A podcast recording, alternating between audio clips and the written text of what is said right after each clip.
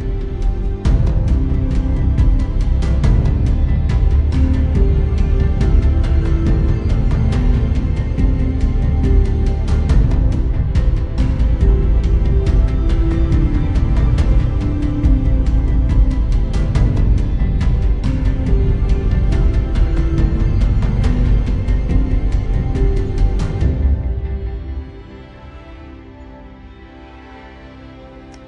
right, guys, welcome to Revive School. Brand new week, and here it is. Kevin, we get to finish another book of the Bible.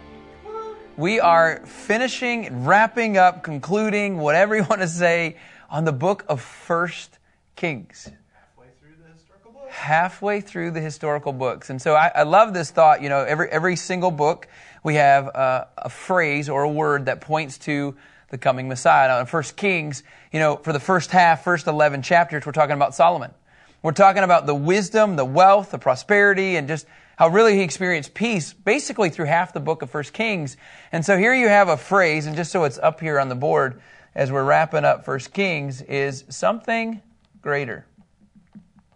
So as we dig into First Kings 21 and 22, you know, just a quick backdrop in the first 14 verses, you know, you have this infamous Ahab and Jezebel. You know, Jezebel, she runs the show. That's really what it comes down to. And Jezebel ends up killing Naboth in verses, uh, the first 14 verses. You get to 15 and 16. Ahab steps in, right? In verses 15 and 16. And then he comes in, he takes Naboth's vineyard, right? Because everything Jezebel's doing is Ahab is just a yes man, right? Or yes woman, whatever that is. And then verses 17 through 29, Elijah comes in and rebukes Ahab. That's your backdrop to the last chapter of First Kings. And I don't know if you feel like, dear Lord, which king are we talking about now? Like it just always feels like which country is Ahab with Judah or is he with Israel? yes. You know, like that's the feel constantly. So I, I just want to say slow down. You're doing great. Like there's a lot here to grasp and to read. And if you're not getting all of this, it is okay. It's not the end of the world. We just want to continue to paint a picture about how all of this points to, you ready for this? Something greater. Now, what I love is, is that you have Ahab and Jezebel. They're a mess, right? A hot mess, literally. But then you have Jehoshaphat. And enter, Jehoshaphat's going to be a part of this chapter. And really, you know, there's a lot of Ahab in the story, but really, in my opinion, 22 is really about Jehoshaphat.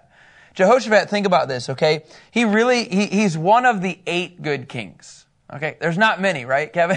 Nope. Not many at all. And he, you know, in 1 Kings 17, it says that he sought to please the Lord. When we get into 1 Kings uh, 17, 7 and 9, he sent priests throughout the land to explain God's law to the people. So like, I mean, this king is legit. He really wants to continue to make a difference. And he continues on, he even assigned priests to serve as faithful judges to those folks um, so that they could handle their disputes. And so Judah actually experienced a period of peace with Jehoshaphat. Crazy thing is, though, Nelson says this, though. Uh, look in verse 1. If you go to 1 Kings 22 1, there's a lull of three years without war between Aram and Israel. Okay, so here you have two countries. There has been, there's, there's no fighting. But Nelson's comes in and says well, there's a rising threat of Assyria. Ahab had failed to press in, right? And to actually, and, and, and to bring about and take advantage of this three years and he had not reoccupied the strategic highlands of a community called Ramoth in Gilead. So in this period of time, he could have maybe even taken advantage and gone after a community, but he doesn't. And in fact, after three years, as Wiersbe says, Ben Hadad hadn't kept his agreement to give Israel back the cities that his father took. And now, here it is, it's time to do that. It's time to come after that strategic city. That's the thought process, at least where we're at today. In verse 2, it says, However, in the third year, Jehoshaphat, king of Judah, he went to visit the king of Israel. Okay? And that king is Ahab. Ahab. So King Jehoshaphat comes and visits King Ahab. Okay? And so here's what happens. In verse 3, the king of Israel had said, Don't you know that Ramoth Gilead, it's ours?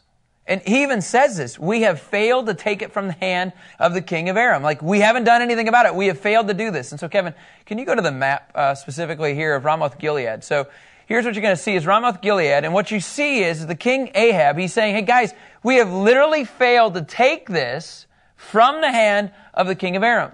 So in verse 4, he then asks Jehoshaphat, okay? But remember this. Who went and visited King Aram? Jehoshaphat. Jehoshaphat did. Jehoshaphat visited, okay, a family member. I think this is really interesting, okay? Now, not kind of, I mean, you'll see this. If you can go to the genealogy, I'm going to keep you moving here, Kevin. Now, now watch this, okay? So when I say a family member, when Jehoshaphat visits Ahab, here's how. Okay, so Jehoshaphat, his son is Jehoram, okay? Jehoram marries Athaliah, okay? If, if I, however you say that, Athaliah. So husband and wife. Well, the problem is, is that not that Jehoram's in the line of Judah, but Athaliah is the daughter of Ahab and Jezebel. Ahab and Jezebel. So the Jezebel spirit, King Ahab, who has no backbone, their daughter marries Jehoshaphat. So if Jehoshaphat goes and visits Ahab, he's kind of visiting family. So in this conversation, just so you know, um, that's when in verse 4 he asked Jehoshaphat. I'm not saying it's a family reunion. I'm just saying they're talking. Will you go with me to fight Ramoth Gilead? Like, hey, king of Judah, would you go and do this? And he says, look what he says, I am as you are. My people as your people. My horses as your people. Now, in Solomon's days, we would be like, yes, let's unify, right? That, that, that would be the heart. But you guys, we understand King Ahab doesn't have that heart. Jehoshaphat does. So when, when Jehoshaphat says, your people are my people, my horses are your horses, I think that's weird. You know why? Because here's what I want to do, is I want to write down just a couple points here. One of the things that we have to do is we got to be careful, right? Who do we align ourselves with? I mean, think about this. Just by allowing Jehoshaphat's son to marry Ahab's daughter, he compromised. And so what I love what Wiersbe does is I'm going to make a little bit of a side note over here. Jehoshaphat, as good of a guy as he is, Jehoshaphat, he had three compromises. One of them is a bride compromise. He allowed his son to marry into that family. He shouldn't have. Just by saying yes, and now you're like, oh, now, Kyle, are you saying you can't cross family lines? In this case, no way. You cannot. And so he compromised himself. So you got to be careful who you align yourselves with. Just because it sounds good or it looks good doesn't make it right. And I think you need to hear that one more time. I think there are people that are part of Revive School. That I don't know any of your stories in that sense. Like you have aligned yourself, you've partnered with, even in maybe in business, that you're unequally yoked maybe. And that you know this isn't of the Lord and the scripture says that's not, we should not be aligning ourselves with those type of folks. And you're like, well, Kyle, that sounds kind of forward. No, but it's, it's scriptural. Be careful who you align yourself with. Because you just never know what doors you might actually open. In fact, Kevin, can you go to, um, can you go to Proverbs 4, verse 14 through 17? Proverbs 4, verses 14 through 17. We'll see how much we get through here. Don't set foot on the path of the wicked. Don't proceed in the way of evil ones. Verse 15. Avoid it. Don't travel on it. Turn away from it and pass it by. Verse 16. For they can't sleep unless they've done what is evil. They're robbed of sleep unless they make someone stumble. Verse 17. They eat the bread of wickedness and drink the wine of violence. I want to remind you something, okay? When, when Jehoshaphat said, yes, my son Jehoram can marry Ahab and Jezebel's daughter, you got to remember, what did Ahab and Jezebel do? Jezebel tried to kill, do you remember this? Elijah. Like, they went after the man of God. So, like, let's not forget when it says, don't hang out with the wicked, it actually means that. Well, they also had to hide all the other prophet. Obadiah helped hide a hundred. hundred prophets. And so, like, when we're talking about evilness here, like, we're talking evil. And you got to be careful who you align yourself with. So when Josephat says, ah, my, my horses are your horses, you're like, really? Do you really understand what, what you just said, Jehoshaphat? I don't know if he really did. And so in verse 5, he says, But Jehoshaphat said to the king of Israel, okay, maybe he's, he's in tune, just maybe. He says, hey, but let me first seek what the Lord's will is, okay? So again, simple observation here. In this process, please seek God's will. Okay, what did King Ahab ask? King Ahab asked, Will you go what? Take the city, right? Go take Ramoth Gilead. Okay, so I'm with you, but the problem was, this should have been flipped. Right? He said, My people are your people, my horses are your horses. He should have said, Hey, wait, wait, wait. Before I commit, let me just see what the Lord says. Isn't that what it always, isn't that what we do in America though? Like we get this like, yes, I'm in. Hey, God, can, can you help me figure this out? Like he totally flipped this. And yet he's one of the good kings. He's one of the legit guys. And so praise God, we can learn from him because I think we do this all the time. And, I, I feel like when we slow down and seek God's will first. So I'm just, I just draw a little arrow there. And you know these passages. I know you've heard these before, but Proverbs 3, verse 5. Remember, Solomon speaking crazy, fun wisdom into our lives. Trust in the Lord with all of your heart and do not rely on your own understanding. In verse 6, think about him in all your ways. And I want to just put in parentheses, before you commit to something. and then he will guide you on the right paths. Just one more, Kevin. Psalm 32, verse 8, if you would. Psalm 32, verse 8. Scripture says this I'll instruct you and show you the way to go. With my eye on you, I will give counsel. The one thing I'll give credit to Jehoshaphat, at least he involves the Lord. Like, I don't want to be too hard on him. At least he involves the Lord, but you just don't flip it. Do this one, do this one first. All right, scripture continues on in verse 6. So the king of Israel, remember Ahab, he gathered the prophets, all of his crew, 400 of them, and he asked them, Should I go against Ramoth Gilead for war, should I refrain? And they replied, all 400 of them, march up and the Lord will hand it over to the king. Can I just tell you this? As a king, you can surround yourself with yes men. These 400 men, total yes men. And I, I can, I'm going to show you how we know that. So he says, hey, should we go, right? And, and let me just say this in verse 7. But Jehoshaphat, he intervenes and he asks, is there a prophet? Isn't there a prophet of Yahweh here anymore? Let's ask him. Like, hey, I've seen your 400 guys. Any man of God besides these guys? Like, if you're those 400 guys, you'd be like, uh, like, what am I? Jehoshaphat's like, hello, is there anybody that, you know, and these guys are like, what, what are we? I just want to know, is somebody from the Lord here? Let's, let's just ask him. And so let me just ask, let me just add this. You know, in this process of seeking God's will, please remember, right? To listen to the right counsel. and then the king says in verse 8, well, he said to Jehoshaphat, there's still one man who can ask Yahweh, but I hate him. like King A, like here you have Ahab. He's like, oh yeah, there's one guy. I totally hate this guy. And because he never prophesies good about me. Like every time I go to him, oh, he never prophesies good, but he only brings and asks about disaster. And his name is Micaiah, son of Imlah. The king shouldn't say that. Jehoshaphat replied, what, what does that even mean? Like, you shouldn't say those things. If he's of Yahweh, then we should hear what he has to say.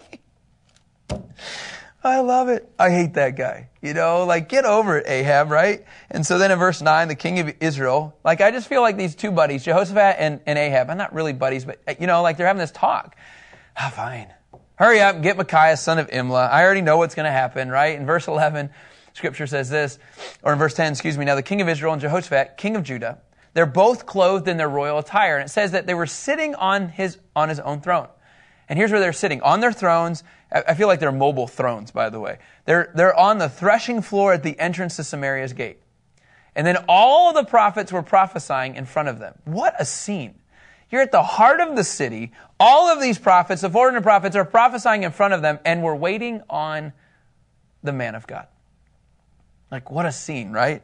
And so the scripture continues on in verse 11. Then Zedekiah, son of Chenaanah, made iron horns and said, This is what the Lord says. You will gore the Arameans with these until they are finished off. And so you, you gotta love this, right? You know, horns, yes, uh, you know, they, they emphasize great strength and the iron is gonna reinforce it. But basically he's saying, we are going to have a victorious power. We're gonna come in and clean house. Well, the problem is, is Zedekiah is one of the 400. this is not Micaiah who were waiting on the man of God. And so it says in verse 12, it's like they just want to reestablish. And all the prophets were prophesying the same. March up to Ramoth Gilead and succeed, for the Lord will hand it over to the king. And so you're kind of like, man, what? It feels chaotic, does it not? Like, we're waiting on the guy, and then the other guys are just spewing out this stuff. And then it says in verse 13, the messenger who went to call Micaiah, he instructed him, look, here's what's happening. The words of the prophets, they're unanimously favorable for the king. In other words, let your words be like theirs and speak favorably. Please don't speak disaster. You know, like that, that's what the messenger is saying, right? And this is kind of the mentality of what's happening in verse 14. But Micaiah said, and I love this. I, I wish, I feel like this is a, a Braveheart moment.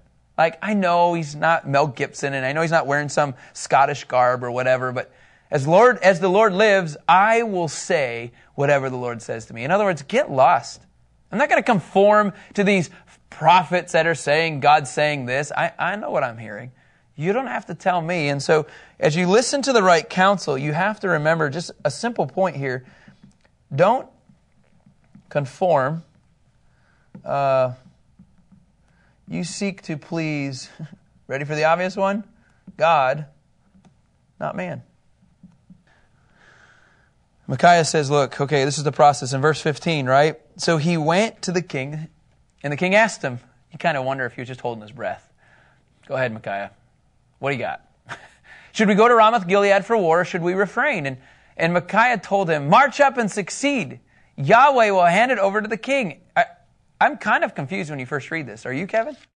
A little bit. How? Why so? I'll explain too, but it's kind of what everybody else has been saying. This sounds no different. Like when you read this verse, you don't have to read any commentary to figure this out.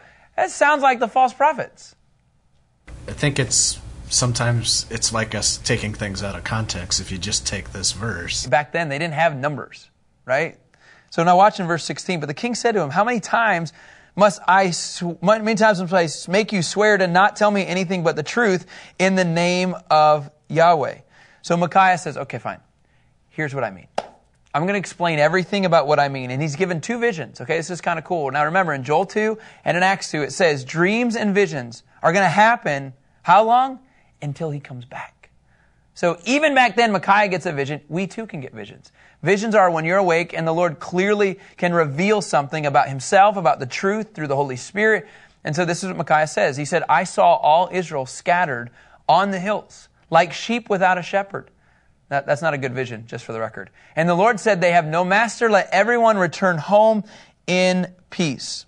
Okay, now this language of um, like the shepherd without a sheep, that's total common language. Like this is not a new language, right? And then he says this in verse 18, the king of Israel, he, he heard Jehoshaphat's words. He says, Didn't I tell you he, he never prophesies good about me, but only disaster?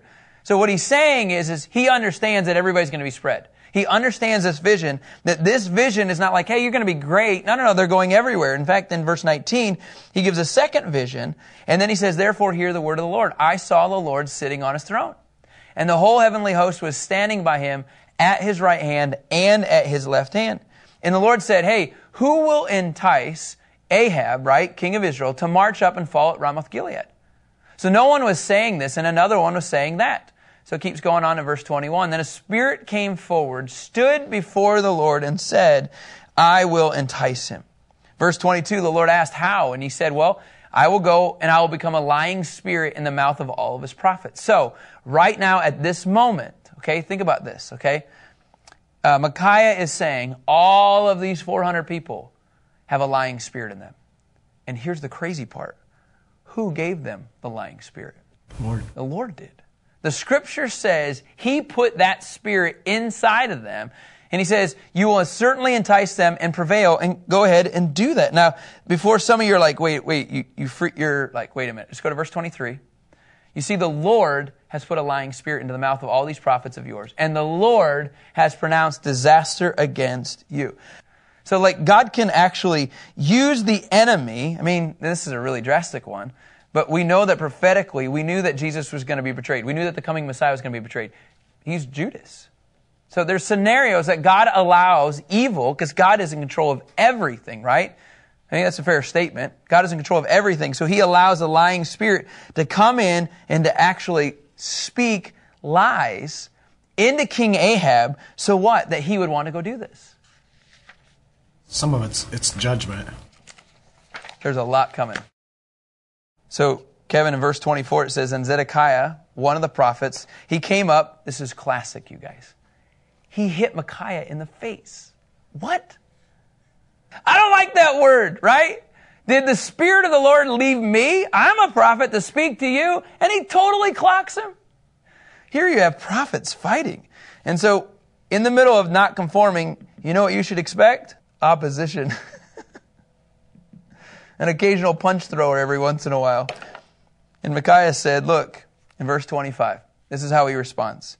You will see when you go, this is how Micaiah responds, you will see that when you go to hide yourself in an inner chamber on that day. In other words, I'll be right. I will be right. And in verse 26, then the king of Israel ordered, Take Micaiah, you return him to Amon, the governor of the city, and to Joash, the king's son. I've done with him. And he says, This is what the king says Put this guy in prison and feed him only bread and water until I come back safely. And I love verse 28. Micaiah says, If you ever return safely, the Lord has not spoken through me. Then he said, Listen, all you people. So he, he basically, you ready for this? Expect opposition. But then here's what you can do. You guys, once you walk in faith and once you release a word, you need to stand firm and remain confident. Don't be like, oh, no, no, maybe, maybe I was wrong. No, Micaiah walks in confidence in the Lord if he returns safely. like he knows exactly what he's what he's heard. And then in verse 29, then the king of Israel and Judah's king Jehoshaphat, they went up to Ramoth Gilead. Okay, so what happens? Right now, Jehoshaphat, even though he hears all of this, by him going to Ramoth Gilead says what, Kevin? He's going into the battle. So not only did Jehoshaphat, remember I said this comes back to Jehoshaphat, not only did Jehoshaphat allow his son to marry into the Ahab Jezebel family, which was not right, and all of a sudden now he's, he's compromising because of that, right? He's compromising and, and going into battle. Clearly, Micaiah said this is not going to be good. And Jehoshaphat just, whatever. And this is the man of God. And so he still does it. And it makes me think, you guys, remember when we talked about, like, uh, when you're entering into, your, when you become a friend to the world, the world, as Wiersbe said, and then slowly you become stained by the world? And then slowly you begin to love the world. And then what I love is, not that I like that, but then you become transformed by the world. You begin to be, you begin to look like the world. And so, Jehoshaphat, if you're not careful, he's starting to look a whole lot more like Ahab and Jezebel than he is Jehoshaphat. And so that's what happens. In verse 30, the king of Israel, he said to Jehoshaphat, I'm going to disguise myself, I'm going to go into battle. Why? Because he knows the word he heard. he knows exactly what Micaiah said. Maybe I can trick the prophecy. And if I dress differently, maybe it won't happen. But you, Jehoshaphat, you keep wearing the same clothes. So the king of Israel, he disguised himself and he went into battle. And the scripture continues on. Now the king of Aram had ordered his 32 chariots, commanders, don't fight with anyone at all except the king of Israel. So you can only fight Ahab. Verse 32, scripture says, when the chariot commanders saw Jehoshaphat, they see him, they say, he must be the king of Israel. So they turn to fight against the king of Judah, but Jehoshaphat, he cried out. Like, no offense, but when I hear he cried out, like, I actually feel like, like, oh no. you know, like, I hear almost a, a little bit of a, I don't want to say a chicken, because I know that's not right, but he totally cried out, and God actually had to intervene in this situation to save Jehoshaphat's rear because he compromised by aligning himself with the king of Israel. It says, when the chariot commanders, look at this, when the chariot commanders saw that he was not the king of Israel, they turned back from pursuing him. But a man drew his bow within, without taking special aim, just random, literally. And he struck the king of Israel, Ahab, through the joints of his armor. So he said to his charioteer, Turn around, take me out of the battle. I am badly wounded. So some random soldier throws out an arrow, shoots it, and it just, it says it comes between, somewhere between the breastplate and, and the lower armor, not even aiming at one specific person, and he's badly wounded. The battle raged throughout that day. And the king was propped up in his chariot, facing. I mean, this is what you see a battle. The guy's literally just dying there, bleeding to death. And he said he died that evening, and the blood from his wound flowed into the bottom of the chariot. Scripture says in verse 36, and the cry rang out in the army as the sun set, declaring each man to his own city. Look at this. Is this not the prophecy already? What is the, vis- the first vision? The first vision was they're all going to scatter. They're all going to spread, and each man is going to go to his own land. Micaiah's first vision is coming to fruition. So it says in verse 37, the king died was brought to Samaria, right? And they buried the king in Samaria. But now in verse 38, the prophecy continues, continues to come true. Then someone washed a chariot at the pool of Samaria. The dogs licked up the king's blood, and this is even more gross. The prostitutes, they bathed in it. Gross. According to the word of the Lord that has been spoken, Elisha's prophecy in 21, 19 through 24 came to fruition. So now here you have Micaiah and Elisha's words coming to fruition. Why? because, uh, because Ahab thought maybe if I put on different clothes, I can get by. I can work around God's plan. I can work around what's supposed to be for my life. And I'm just going to have to tell you, it, it doesn't work. And somewhere in all of this, Jehoshaphat's just going with the ride. He allowed his son to get married as a compromise. He's in a battle now that he shouldn't have. He almost died. God spared his life. But whenever you compromise, I'm telling you guys, you're one step farther away from the will of God. Whenever you compromise in who you are in the Lord, you're one step farther away than walking in the will of God. And that's exactly what's happening to Jehoshaphat if he's not careful. And in verse 39, then it says the classic, the rest of the events of Ahab's reign, along with all of his accomplishments, including its, I, I feel like I, I'm reading the obituary including the ivory palace he built and all the cities he built, you can find more information written in the historical record of Israel's kings. And then, man, there's just a lot more here. It talks about Ahab resting in verse 42. It talks about Jehoshaphat, how he was 35 years old when he became king. He reigned for 25 years. And the only other thing I want to add, okay, the only other thing I want to add about Jehoshaphat, and we don't have time to get into this, is that if you'll see this, if it gets into, uh, and, and Jehoshaphat, not just in defense of him, just so you know. Like, he did do good, right? I mean, we do know that he removed in verse 46 uh, the rest of the male cult prostitutes who were left there from his father Asa. Like, there was, so we, we get this. Like, there's some things that he's trying to do. Okay, fair enough. But at the same time, there's one more compromise, and I like what they wrote here, is it was a boat compromise. Went from a bride compromise, a battle compromise, and a boat compromise. So he's always playing this game of, am I following the Lord? Am I not following the Lord? And this boat compromise, just so you know, it says in verse 48, Jehoshaphat, he made ships of Tarshish to, Tarshish, Mephibosheth, to go to Ophir, Ophir for gold, but they did not go because the ships were wrecked. You ready for this? At Ezion Geber. Okay, and it continues on. And at the time, Ahaziah, son of Ahab, said to Jehoshaphat, okay, let my servants go with your servants in the ships. But Jehoshaphat was not willing. Here's the craziest thing. You want to know what the compromise was? Again, the compromise is pretty simple. Jehoshaphat, he foolishly joined up with Ahaziah, right? Which would have been who? Right? A family member. I mean, it would be his son's brother-in-law, right? But because he partnered again in doing this, what happened? The boat, the boat was wrecked. So it's just like, when are you going to learn, you guys? Keep walking in the sweet spot. So I just want to say, be careful who you align yourself with. Seek God's will. Listen to the right counsel in this process. And as you're listening, don't conform. Don't give in. You can expect opposition, but as you do this, one thing I want to learn, I want to learn myself, is stand firm and remain confident in what you've heard from the Lord. Jehoshaphat, if there's anybody, he needs to know that. In Jude, it talks about all of these truths that are going to start coming at people, but they're not truths. They're not real truths. They're fake truths. They're false. We have the absolute truth.